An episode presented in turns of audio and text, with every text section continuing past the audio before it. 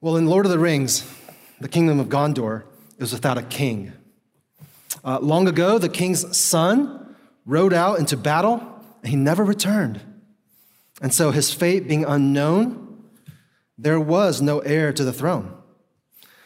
So, the stewards of Gondor were put into place to rule on behalf of the king. You know, rather than sitting on the throne, the stewards sat on a simple black chair at the foot of the throne. Uh, they didn't wear a crown, they held no scepter. They watched over the throne until it could be reclaimed by a true king of Gondor, an heir of the ruling line. Well, almost a thousand years have passed, and we come to the events of, this, of the novel, of the story. And at one point, the steward, Denethor, is asked, asked by his son, How much time must pass before a steward can assume the throne if the king never returns? And so the steward replies, A few years, maybe, in other places of less royalty. But in Gondor, 10,000 years would not suffice. And so the greater the king, the longer his servants gladly wait for his return. You know, I think Tolkien there was onto something. Because here we are in the year 2022.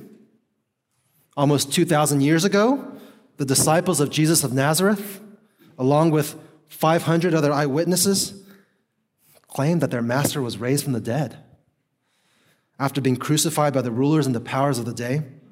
And after 40 days with them, Jesus was taken up into heaven before their very eyes until a cloud hid him from their sight.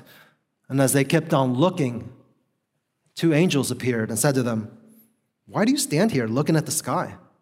This same Jesus who has been taken from you into heaven will come back in the same way you saw him go into heaven. And so those disciples went on to spread this message about the Messiah who gave his life for sinners and who is one day returning to reign. And now here we are, nearly 2,000 years later. Christians all around the world are still waiting for the return of the King. You know, if Jesus doesn't come back in our lifetimes, do you think Christians will still be found waiting for him in the year 3000? In the year 5000? You know, for a lesser king, maybe his disciples would have given up after just a few years. But for Jesus, 10,000 years would not be too long to wait for his return.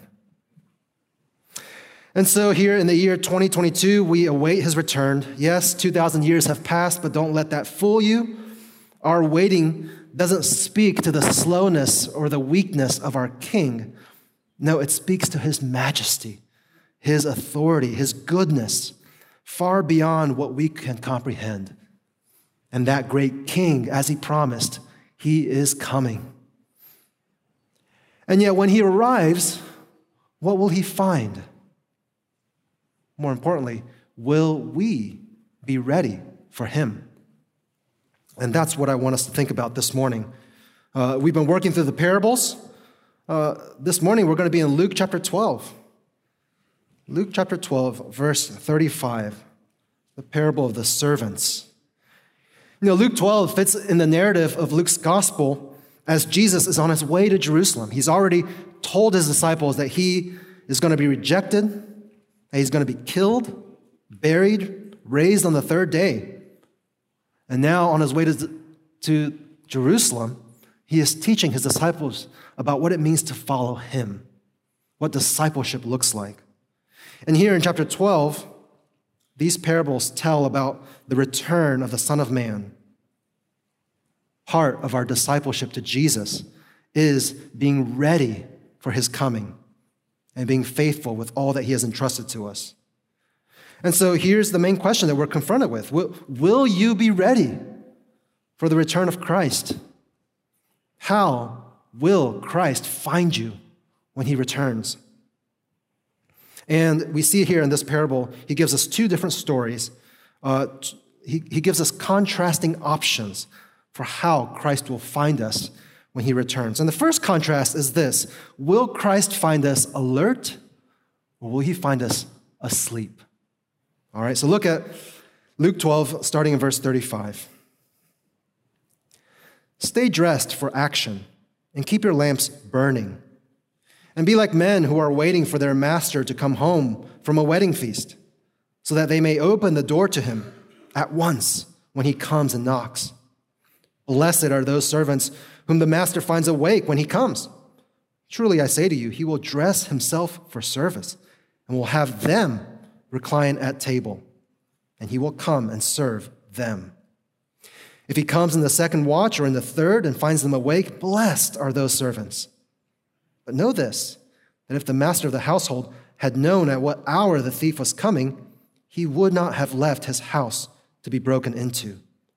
You also must be ready, for the Son of Man is coming at an hour you do not expect. So the scenario here is pretty clear. Uh, the master is away at a wedding feast. Uh, he's going to be coming home very late, and nobody really knows when. Uh, and so the main point of this parable is that the servants must be ready to welcome him home when he arrives. Even while he's not there, they're to be waiting, they're to be ready, expecting him to return at any point. Jesus here says, that they're to be, they're, they are to stay dressed for action. Literally, they are to gird up their loins. You know, in, in these old days when you had to wear robes, uh, it's hard to run in your robes. So, what people would do if they needed to move quickly, they would gather up their robes, they would wrap them around their waist. That way, their legs were free to run. Um, these servants were to be ready to spring to action you know, as soon as the master arrived even while they were waiting. And they were to keep the lamps burning. You know, as the night wore on, they had to make sure that the house was lit. Uh, keep the logs going in the fireplace, right? Keep the oil uh, going in the lamps. Make sure that everything was ready so that as soon as the master returned, even late into the night, uh, they would be ready to welcome him there. You know, the opposite of all this is uh, to be unprepared even asleep. Jesus illustrates this with a different image there in verse 39. Uh, the unprepared are like this owner of a house that, have, that has no idea that a thief is coming. You know, they leave the house unguarded, they forget to set the alarm, the lights are out, the homeowner is away or he's asleep, and so the thief comes unexpectedly and he makes off with all of his treasures. Had he known, of course, the master would have gotten ready. But as it is, he is totally unprepared. You know, these, uh, these parables describe what the servants are up to while the master is gone. And, and, and this parable in particular is teaching us that the disciples of Jesus are to be ready, to be alert, expecting the master to come back. Like I said earlier, we live in this unique period in redemptive history where, where Jesus, the Messiah, has come. He has conquered sin and death by his life, death, and resurrection. He has been crowned the King of the universe. And yet, though his kingdom has been inaugurated, yet strangely, it has not yet been consummated. And so we live in this age, this, this strange in between time, where yes, Christ is pouring out his spirit. Yes, through the preaching of gospel, he's, he's gathering people from every tribe, tongue, and nation. And yet, though we have known Christ's saving reign, we are still those servants waiting for his return, longing for his kingdom, longing for the day when we will feast in the house of Zion. And, and this has been the case for 2,000 years. Uh, the book of Revelation ends with that prayer Amen. Come, Lord Jesus. Right? The, the earliest Christians in the Apostles' Creed confessed, I believe in Jesus Christ his only Son, our Lord, who will come again to judge the living and the dead. And, and even here in 2022, as Baptists, in the Baptist faith and message, we confess the very same hope. God, in his own time and in his own way, will bring the world to its appropriate end. According to his promise, Jesus Christ will return personally and visibly in glory to the earth. The dead will be raised, and Christ will judge all men in righteousness. Friends, this is the historic Christian hope. We don't just believe that the Spirit of Jesus lives on, that his teaching is embodied in his people. No, we believe that Jesus is actually coming back in the flesh, personally, visibly, in glory to this earth to judge and to reign. And while the master is gone, one of the marks of his true subjects are those who believe that, that this master is coming back. Even though the hour drags on late into the night, even as we look forward to his return, Jesus makes it clear we don't know when he's coming, right? The Son of Man is coming at an hour you do not expect, he says. Back in the 1840s, William Miller predicted that according to his calculations, his reading of, of Daniel, that Jesus would come back on March 21st, 1844. I guess just, you know, the anniversary just passed. Uh, he, he drew a huge following known, known as the Millerites. Well, that date passed. Uh, Miller decided, oh, I miscalculated. I used the wrong calendar. Okay, so, so he reset the date. April 18th, 1844. Well, 18th, 18th came and went. So, so Miller goes back, looks at his figures, decides, okay, I, I made another miscalculation. Okay, now I know the date is going to be October 22nd, 1844. And now people were like, okay, this is it. Third time's a charm. But then the day came and went. One Millerite recorded, I waited all Tuesday, October 22nd, and dear Jesus did not come. I waited all the forenoon of Wednesday, and I was feeling well. But after 12 o'clock, I began to feel faint. And before dark, I needed someone to help me to my chamber as my natural strength was leaving me very fast. And I lay prostrate for two days without any pain, but sick with disappointment. Friends, being ready for Jesus' return does not mean trying to predict when he will return, because that's impossible. Jesus teaches us that the Master will come at a time when we do not expect. And, and maybe your eschatology doesn't try to nail down a date like William Miller, and that's a good thing. But I think sometimes we do try to overpredict when Jesus will return. If your eschatology allows you to say something like, you know, before Christ returns, this political event must happen, or, or, or this, um, this thing must take place. You know, for folks who are passionate about missions, they think before Christ returns, these 700, 7,000 unreached people groups must hear the gospel, right? And, and because if, if, if your eschatology says that, and because that hasn't happened yet, then you can think, I know Christ is not returning today. Then that's not right, right? Uh, because Christians have always believed not only in the physical return of Christ, but in the imminent return of Christ. He can come back at any point. Uh, and what that means is that we have to live as if He might return, maybe even today. So, what does it mean then to be ready? What does it mean to be alert? What does it look like to live in the belief that Jesus is coming back? Does it mean we live, you know, we, we, we, we are there staring up in the sky? We join some monastery? No, no. According to the New Testament, it means two basic things it means holding fast to the gospel, and it means living in repentance and faith right? Living in holiness and obedience to Christ. Jesus warns us that in the last days there are going to be all kinds of wolves, all kinds of false teachers who are going to lead many people astray from the gospel. But the way we persevere is by holding fast to the message of Christ as preached by the apostles. This message of salvation by faith in Christ alone, trusting in his death for us on the cross, his resurrection in complete victory over sin and death to be ready for Christ's return means that we do not stray from this hope, but we build our lives on it. Having grown up in the church, how many friends and loved ones have I seen, have you seen, who once professed faith in Christ, but today no longer have moved on to other hopes. In a day when prominent ex-evangelicals are deconstructing their faith, offering classes to help others do the same in order to fit with the times. Um, we live in a day where we are being tempted by this. Will those who have deconstructed their faith be ready to face the Master when he comes? Will they even recognize him?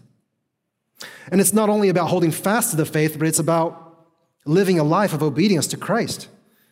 Every time we refuse to give way to sin and temptation, we live as if Jesus is coming back. Every time we give in to sin and temptation, we are basically living as if Jesus is not coming back. In the second letter, in his second letter, Peter responds to the scoffers who are asking, Where's the promise of his coming? And he reminds them that God is being patient with sinners. And then he concludes with an exhortation for Christians. Since all these things are thus to be dissolved, what sort of people ought you to be in lives of holiness and godliness, waiting for and hastening the coming of the day of God. That's how you live in readiness for Christ's return, living lives of holiness and godliness, waiting for and hastening the coming day of God. Are you living, brothers and sisters, in such a way so that if Christ were to return today, you would rejoice? You would not be ashamed. You know, this is going to take perseverance. The master could come very late, even into the second or third watch, midnight, or even three in the morning. You are going to be tempted as you go through the Christian life to think, oh, is he even coming back? I'm so tired. It's not worth staying up so late. You know, but you'd be wrong. Know, this is why we need churches, right? Uh, the writer of Hebrews says, Let us not neglect meeting together, as is the habit of some, but encouraging one another, and all the more as you see the day drawing near, that final day. With each passing day, we know that the day is drawing near. There's a growing sense of urgency, and we gather week after week. We, we gather with Christians who are involved with our lives who can help us to stay awake, help us to stay alert. It's so easy to fall asleep when you're all by yourself when you're, when you're on that long overnight drive by yourself. But if you've got somebody riding with you, you guys can help each other stay awake, right? And we need that in our lives as Christians. We need people to say to us, hey, wake up. Keep hoping in the gospel. Don't give in to sin. Christ is coming. Don't give up. Will Christ find you alert or will he find you asleep? Second, will Christ find you faithful or will he find you foolish?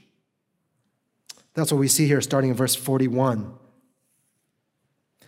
Peter said, Lord, are you telling this parable for us or for all?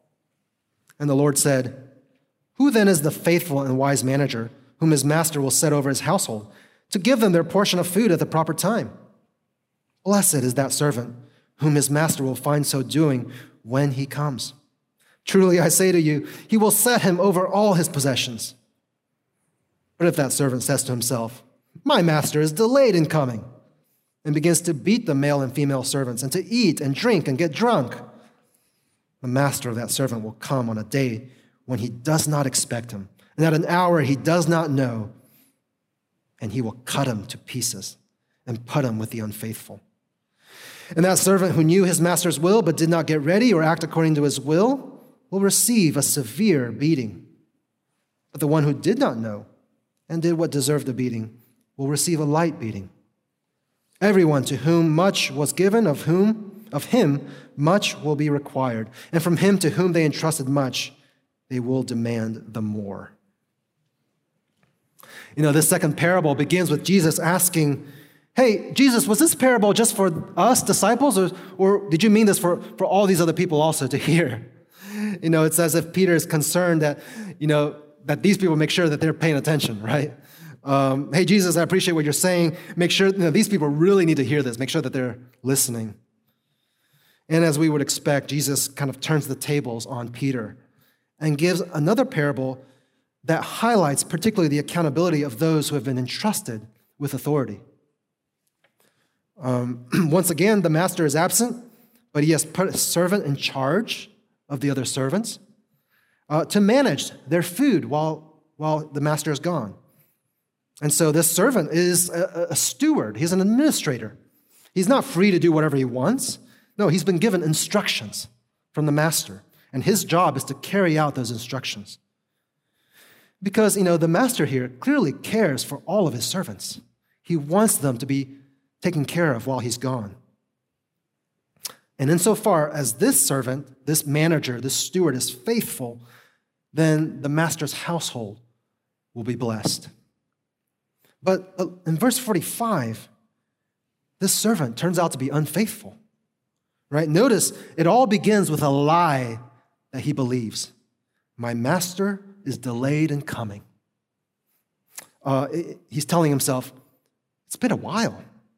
Is the master even coming back? He, he's not coming back anytime soon. How do I even know he's coming back at all?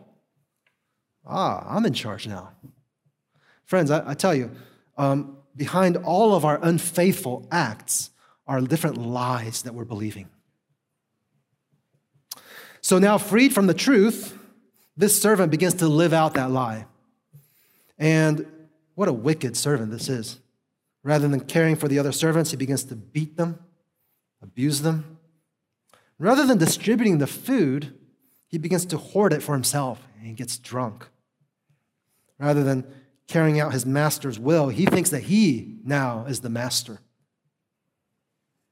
Friends, we live in a fallen world where servants like this are all too common. I mean, Jesus is describing our world, isn't he? Most tragically, we have seen these kinds of servants even in the church. Pastors, church leaders who are supposed to love and feed God's sheep, instead, they fleece the sheep and enrich themselves.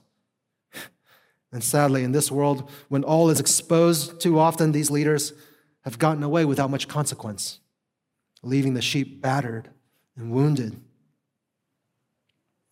Well, no matter how much this foolish servant believes this lie, he is wrong because the master will return.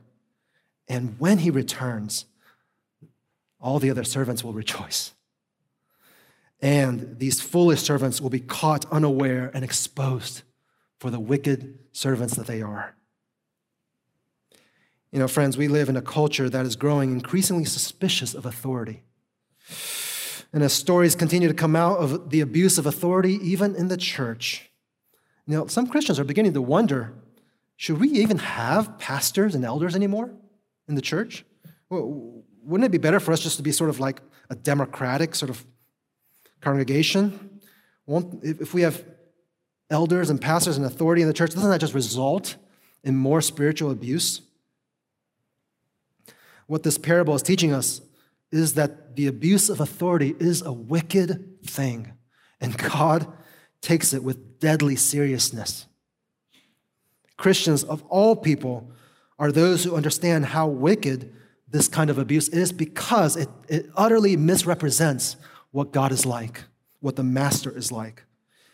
God established authority to be a representation of his authority. And foolish servants blaspheme God when they abuse their authority. And so, insofar as abuse is being rightly exposed in our day, I praise God for that. At the same time, we have to realize that the solution to evil authority is not the abolishment of authority, but rather replacing it with good, God fearing authority. I mean, that's why this parable is being told. Peter, who would one day be a leader in the church, he needed to hear this.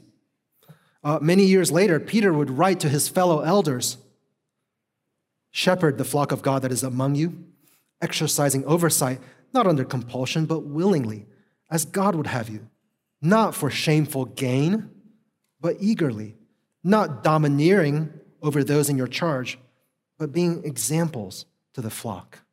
You know, I wonder if Peter had this parable in mind when he wrote that. Some of Jesus' last commands to Peter was exactly this feed my sheep. Right? Be that kind of servant who distributes the food of God's word faithfully to Christ's people. Authority in the world, and even more in the church, has been established by God to be a blessing for the flourishing and for the protection and for the unity of God's people. Righteous, God fearing authority is a gift from God. And we should pray for that. So, here there's a special word then for all of those of us who are called to exercise authority in the church and in the world pastors, elders, deacons, youth group leaders, Sunday school teachers, disciplers. The list goes on and on. You have a stewardship, right? You've been entrusted with a measure of influence, of oversight, of formal and informal authority. Are you being faithful in this? You know, we see here in this parable that it wasn't the servant's job to come up with their own plan, but to faithfully feed the servants according to the master's plan. And so, are you doing that? Are you feeding and caring for people out of God's word, not just out of your own wisdom and your own stories?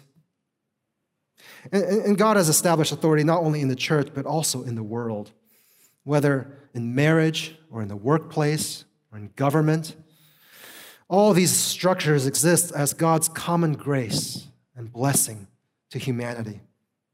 So, so if you're someone in, with authority in the world, someone that God calls others to honor and to obey, in your use of your authority, don't make it harder for others to obey God. Right? Husbands, don't make it hard for your wives to obey God. Uh, live with your wives in an understanding way. Love them as Christ loved the church. Parents, don't exasperate your children tempting them to anger, right? Raise them in love and admonition. Pastors and church leaders, make submission to your leadership a joy, not a burden for your people. Having served in leadership in different contexts, I can always tell when someone has never served in leadership before because they're so eager for it. They're so eager to be in leadership, uh, for that influence and that prestige. You know, in reality, if, if you know, if you've been in that position, you know that leadership is a burden. Leadership is a, is a responsibility. I think of John Brown's words to one of his students who was discouraged by the small size of his church. He wrote to him, I know the vanity of your heart, that you will feel mortified that your congregation is very small in comparison with those of your brothers around you. But assure yourself on the word of an old man that when you come to give an account of them to the Lord Christ, at his judgment seat, you will think that you have had enough. Well, friends, we should all worry less about how many followers we have, how big our churches are, what titles we hold, and we should all care way more about being faithful with whatever the Lord has given us. Right? And for those of us who are under leadership, pray for your leaders. Pray that when Christ returns, he will find us not foolish, but faithful. And then finally, number three, we've considered these two kinds of servants. Let's consider the result, right? When Christ returns, will, he, will we be sentenced in judgment or will we be served by the master? Sentenced or served? For those who have been who are unfaithful, the return of the master is not good news. Now, in the first parable, Jesus compares it with the coming of a thief. In the second parable, the image is even more gruesome. The return of the master for those wicked servants will be an end to all their illusions of their own authority, because the gracious master is also unwaveringly just and good. He will not be bribed, he will not stand by while his servants are abused. No, rather, those wicked managers who, who once beat other slaves will themselves be beaten. The punishment will fit the crime. You know, if, if you are someone who has ever been unjustly treated by, by those who are supposed to be caring for you, by those who are supposed to be working for your good, you need to know that the master is coming back. Uh, you need to know that justice will one day be served, even if it hasn't been served here in this life, and that your deepest cries for justice will be answered. Justice is never perfect here in this fallen world but it will be perfect when Jesus returns. and that justice will be perfectly executed. We see here three different levels of punishment. For those who abused others, Jesus assigns the severest punishment. They will be cut into pieces and put with the unfaithful. For those who knew the master's will but did not get ready or obey, they will receive a severe beating. And those who did not know and did wrong will receive a light beating. You know, these are powerful images. I don't know exactly what they mean for, for eternity, they reflect a coming sentence on the wicked that will be real and eternally weighty and perfectly just. The cries of injustice that we live with today will be addressed and they will be satisfied because the master that we serve is a good and righteous master. Now, here we are sitting in this wonderful school here in the West with so many wonderful resources. Um, we realize that out of the history of Christianity, we are among those who have been entrusted with much. I mean, if you're a student, if you're a teacher, if you're a pastor, I mean, whatever, just if you're here in this room, in comparison with the history of Christianity, we have been entrusted with much, according to what Jesus is saying here. And therefore, according to Jesus, much will be required. And maybe you're thinking, boy, this is hard. I don't want to be a servant. I don't want to serve such a harsh master. Friends, it's true. Our master is a just and righteous master who will judge all evil. No doubt about that. But make no mistake, he is not a harsh master. No, he's an incredible, loving, and generous master. Look at verse 37 once again. Blessed are those servants whom the master finds awake when he comes. Truly, I say to you, he will dress himself for service and have them recline at table, and he will come and serve them. Verse 43 Blessed is that servant whom his master will find so doing when he comes. Truly, I say to you, he will set him over all his possessions. Uh, this is a master like none you've ever known. Uh, it turns out that no matter how hard these servants have worked, if they are faithful, the outcome will be that they will be blessed. They will not come to the end of the story and find themselves shortchanged for their service. No, they will be blessed beyond their wildest imaginations. What a generous master this is. Do you see him? Do you see how richly he rewards his servants? He doesn't just reward his servants from afar. No, he for, for welcoming him home, this master now has his servants sit at his table and he serves them. Previously, the, the servants were told to gird their loins for service. Now the master girds his loins to serve them. You know, I, I'm embarrassed to admit this, but I've watched Downton Abbey. Um, I can't remember a scene where Lord Grantham or the Dowager Countess, whatever her name was, uh, where they actually had the servants sit down and they served them. Right? I mean, that's, that's unthinkable. But here, that's what this master is doing. I mean, he's filling cups, he's bringing plates, he's, he's, he's bringing out seconds, he's setting out a feast for his servants to enjoy. I mean, this master loves his servants. And in the second parable, his master rewards his servant not just by giving him a raise, no, he gives him everything.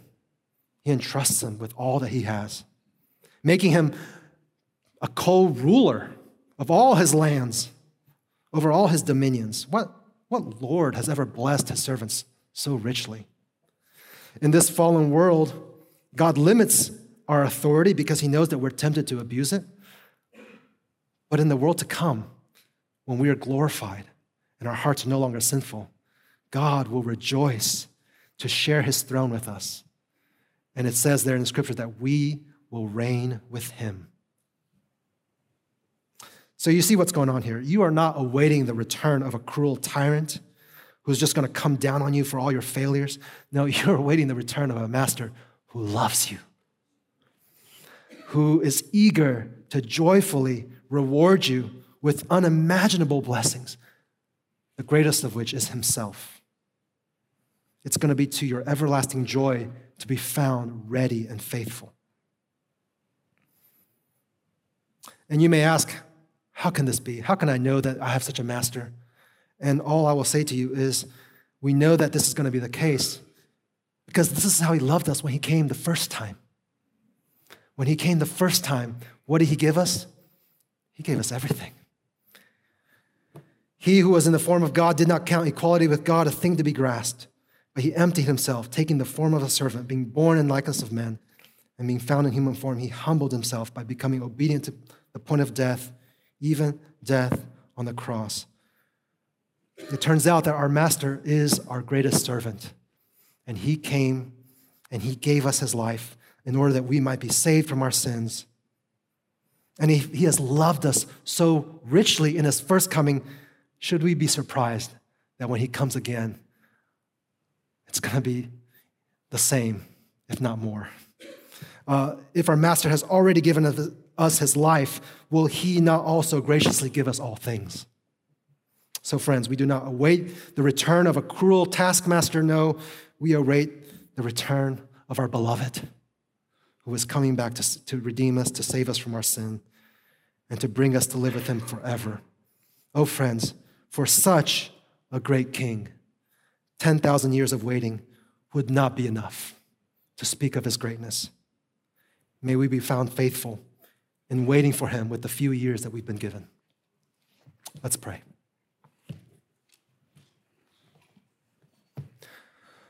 Our Heavenly Father, we pray that you would cause us to persevere. Oh, Lord, we want to see Jesus and we want to hear from him. Well done, good and faithful servant.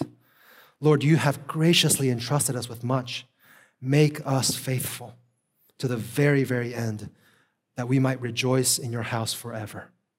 And we pray this in Christ's name. Amen.